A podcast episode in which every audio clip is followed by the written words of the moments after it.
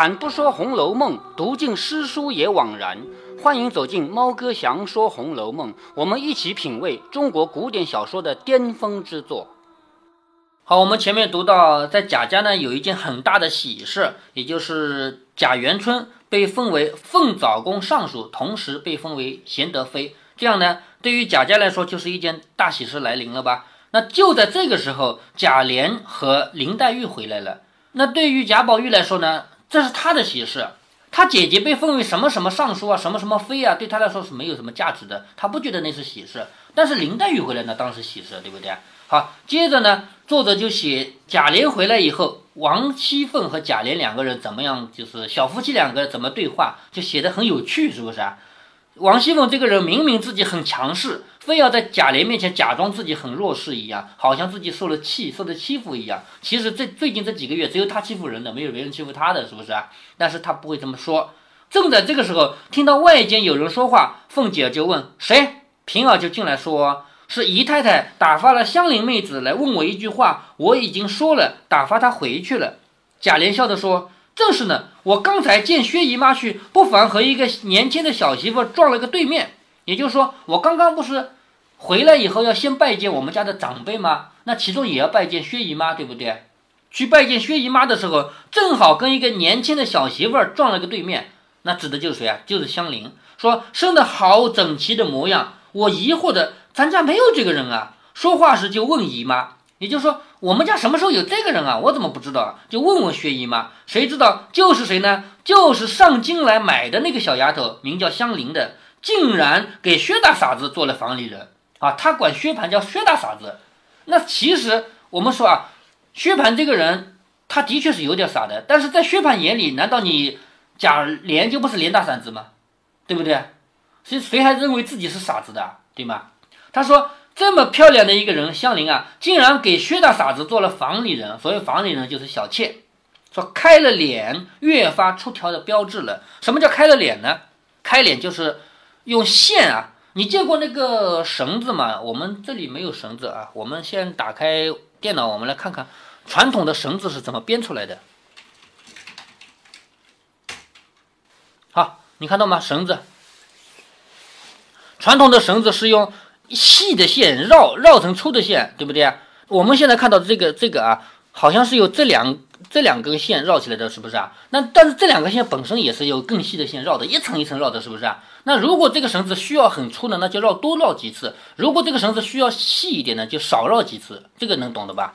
好，我们来看啊，啊，这个，这个就细的，看到吗？是吧？绳子都是由很细的绳子互相绕起来，绕成一个粗一点的，对不对？这个能懂的吧？那开脸是什么意思呢？开脸就是。利用这个绳子绕的过程中，它中间会夹得很紧，这个你能想象的吧？本来是两股，把它拧成一股，中间很紧吧？就是绳子绕的过程中贴着人的人的脸，你看我啊，这两个绳子贴着人的脸，把它绕成一股，这样的过程中会把脸上的汗毛都夹在里面，对不对？这样一拉的话，汗毛就拔掉了吧？这个动作叫开脸。开脸是干嘛的呢？古代女子嫁人都要开脸。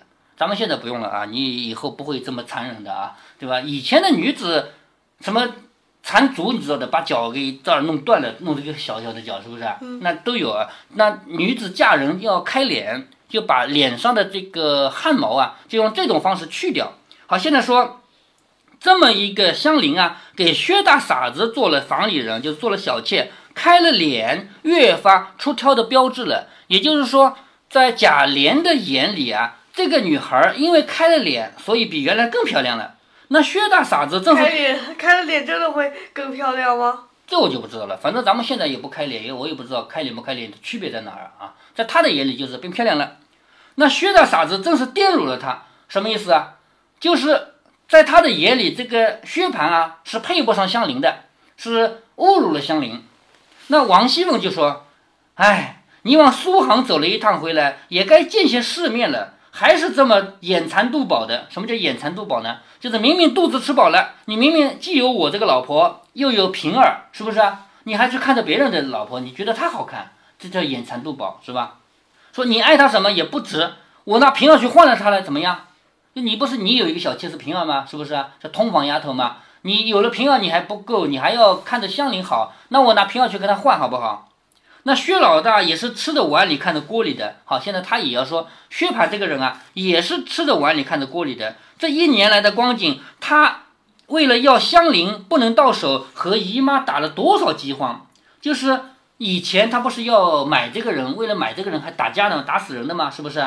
说买来以后，为了要香菱做他的小妾，跟薛姨妈闹过多少？也因姨妈看着香菱模样儿还好。其为人行事又比别的女孩子不同，她温柔安静，差不多的主子姑娘还跟不上她呢。因此摆酒请客费事的，明堂正道的给她做了妾。好，对于薛蟠来说，他是先娶妾，还没娶妻呢。薛蟠薛蟠还没结婚呢，结婚是指娶妻，但是薛蟠到现在为止还没娶妻呢，但他已经娶了妾。说过了没半个月，也是马棚风一般了。马棚风就是什么？一股风吹过来，风也不会留下来，是不是？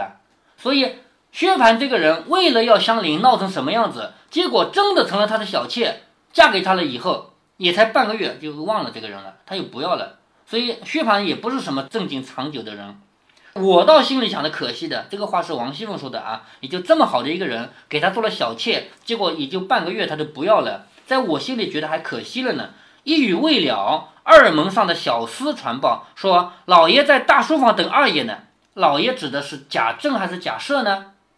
呃，贾政，因为贾赦是大老爷，知道吗？他们叫老大和老二嘛，一个大老爷，一个是二老爷。二老爷不说二啊，只说老爷。如果说到大老爷，就是指贾赦。好，有人来传报说，老爷在书房等二爷呢，也就是贾政正在那儿等贾琏呢。贾琏听了，忙忙的整衣出去，就是。他长辈找他嘛，赶紧出去了。好，这里凤姐儿就问平儿：“刚才不是我问外面什么事儿啊？你说是薛姨妈派了香菱来的，是不是啊？就问究竟什么事啊？他就问方才薛姨妈有什么事啊？巴巴的发了香菱来，这个巴巴的，咱们现在不这么说了啊，就特地的，还特地派人来一趟，叫巴巴的发了香菱来。平儿笑着说：哪里来的香菱啊？是我借他撒了个谎，也就是平儿。刚才是撒谎的，香菱没来，说奶奶说说，旺儿嫂子越发连个成算也没有了。好，现在就是平儿对王熙凤说，她管王熙凤叫奶奶嘛，奶奶你说说看，那个旺儿嫂子就是旺儿媳妇嘛，连个成算也没有了，什么呢？就是一点都没有计划。说的走到凤姐身边，悄悄地说。好，有的话不能明说啊，不能让别人听见，要悄悄的说。说什么？说奶奶的那个利钱银子，迟不送来，早不送来。这回子二爷在家，他送这个来了。好，你别忘了，在前一回，王熙凤偷偷摸摸就赚了三千两银子，这个银子别人不知道的，对不对？只有他知道吧？那银子在手里，怎么样让他生小银子？懂吗？怎样让钱在手里生小钱？呃，不知道。借给别人啊，收利息啊。我借给你三千两银子。到明年你可是不是还三千两哦，对不对？嗯，借给别人放高利贷嘛，收银子嘛，所以这个事情也要瞒着别人，因为这个银子是他偷偷赚来的，别人都不知道。如果让人知道了，那不是要交工吗？是不是？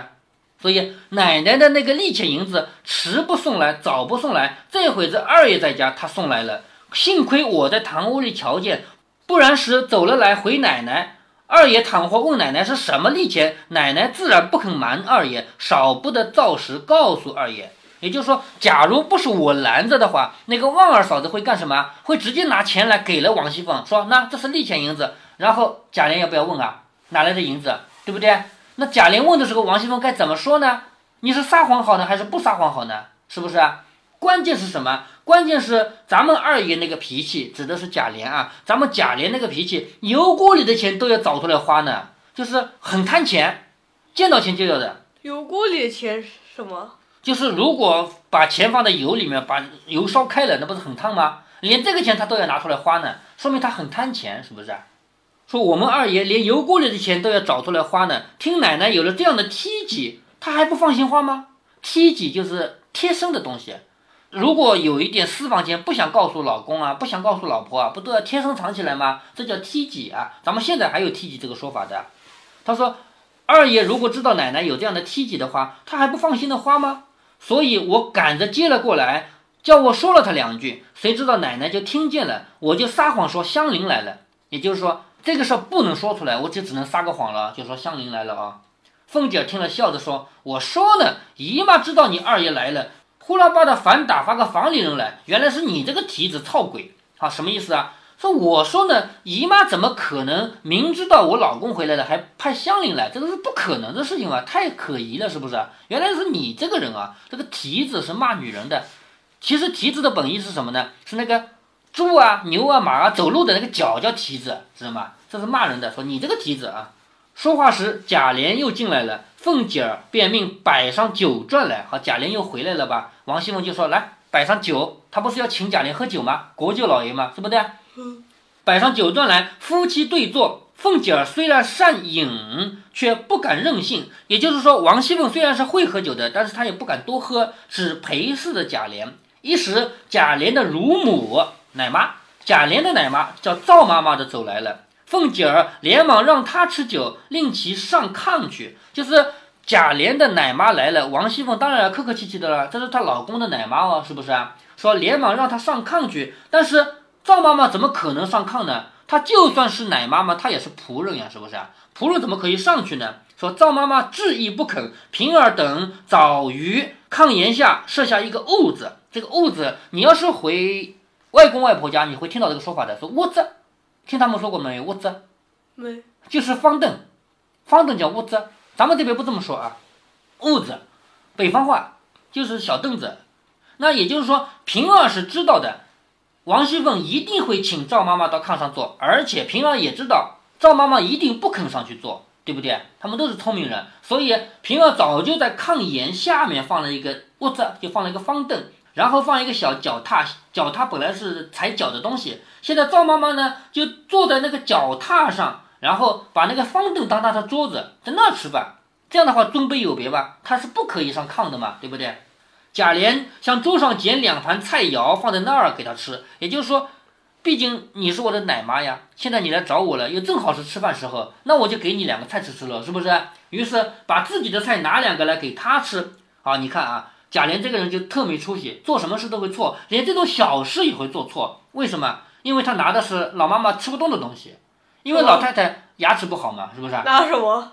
没说拿什么啊。凤姐说。妈妈很嚼不动那个，倒没得杠了他的牙。就是你把那个给他吃，还让他把牙给掉了呢，是不是啊？说不行，印象平儿说，早起我说的那一碗火腿炖肘子很烂，正好给妈妈吃，你怎么不拿了去？赶紧叫他们热了来。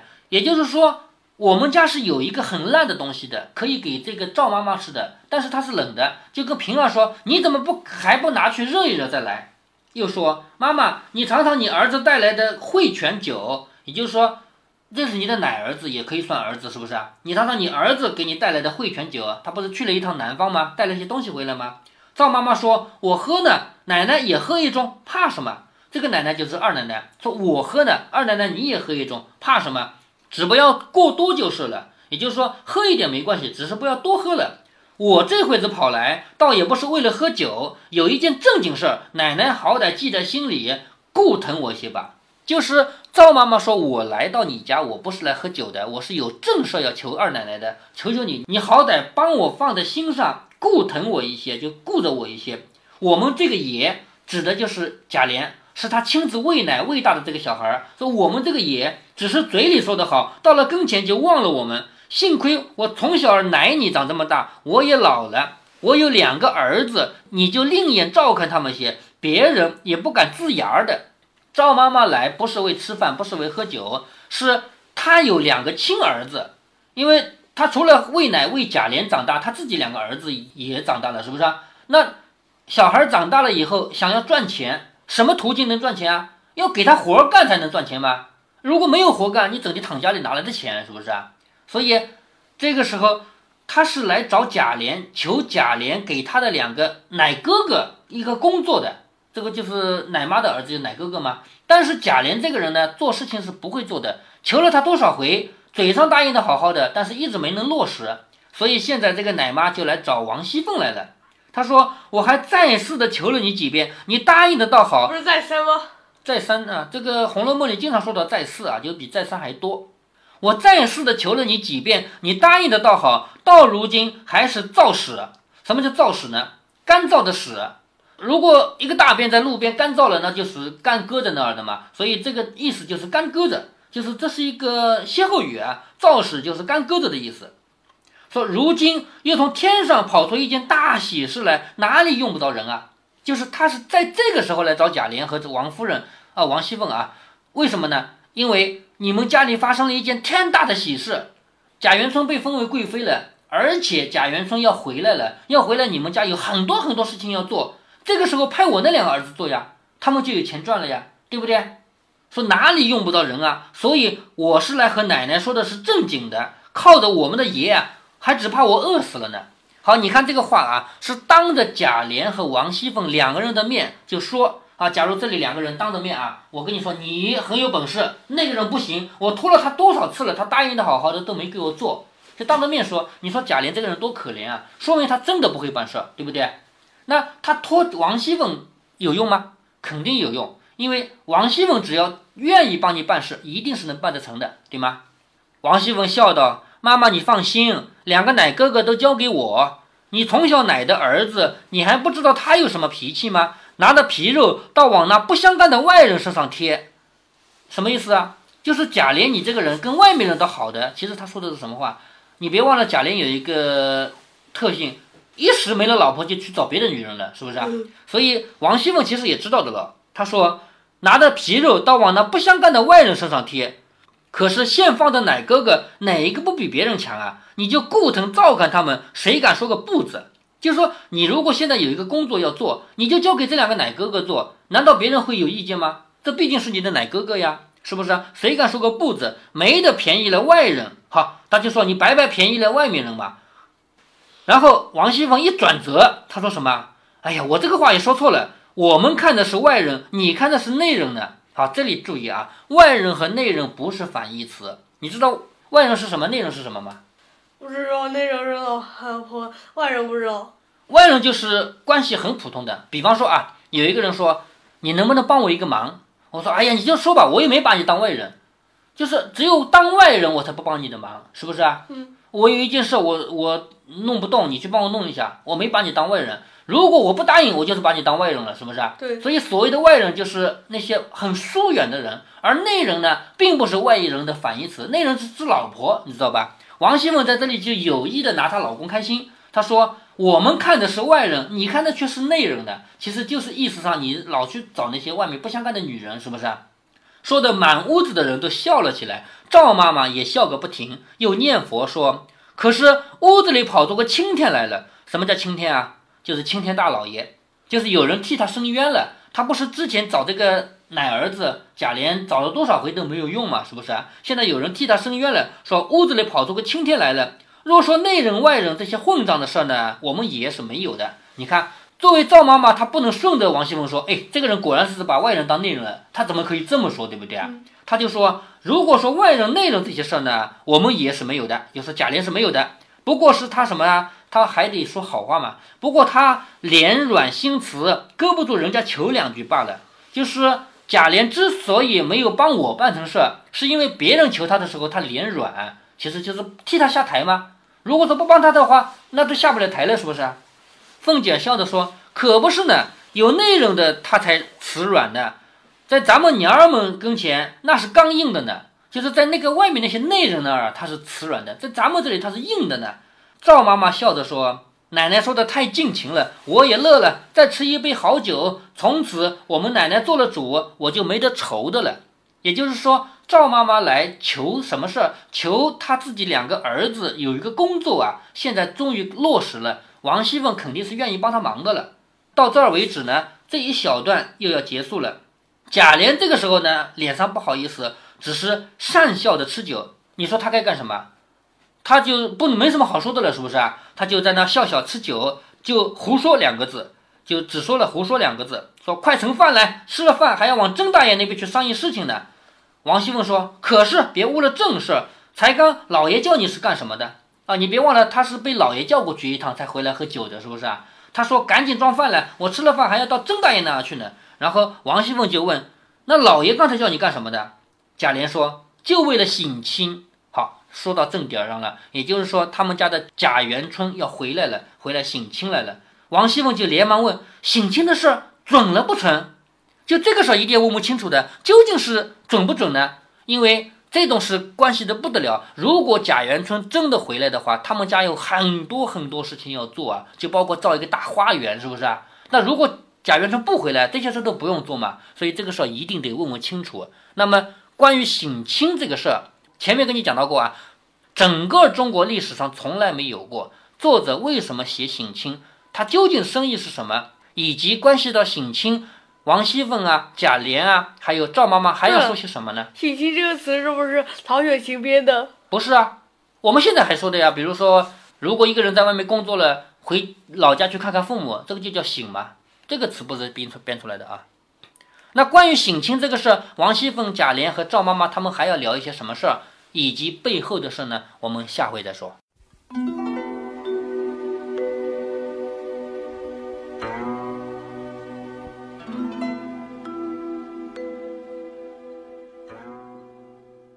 贾琏的奶娘来找贾琏，要求给自己的亲儿子，也就是贾琏的奶哥哥安排个工作。这事儿贾琏没能办到位。这种事儿要发生在现代，那说不定还是一件好事儿，因为这叫任人唯亲嘛。腐败。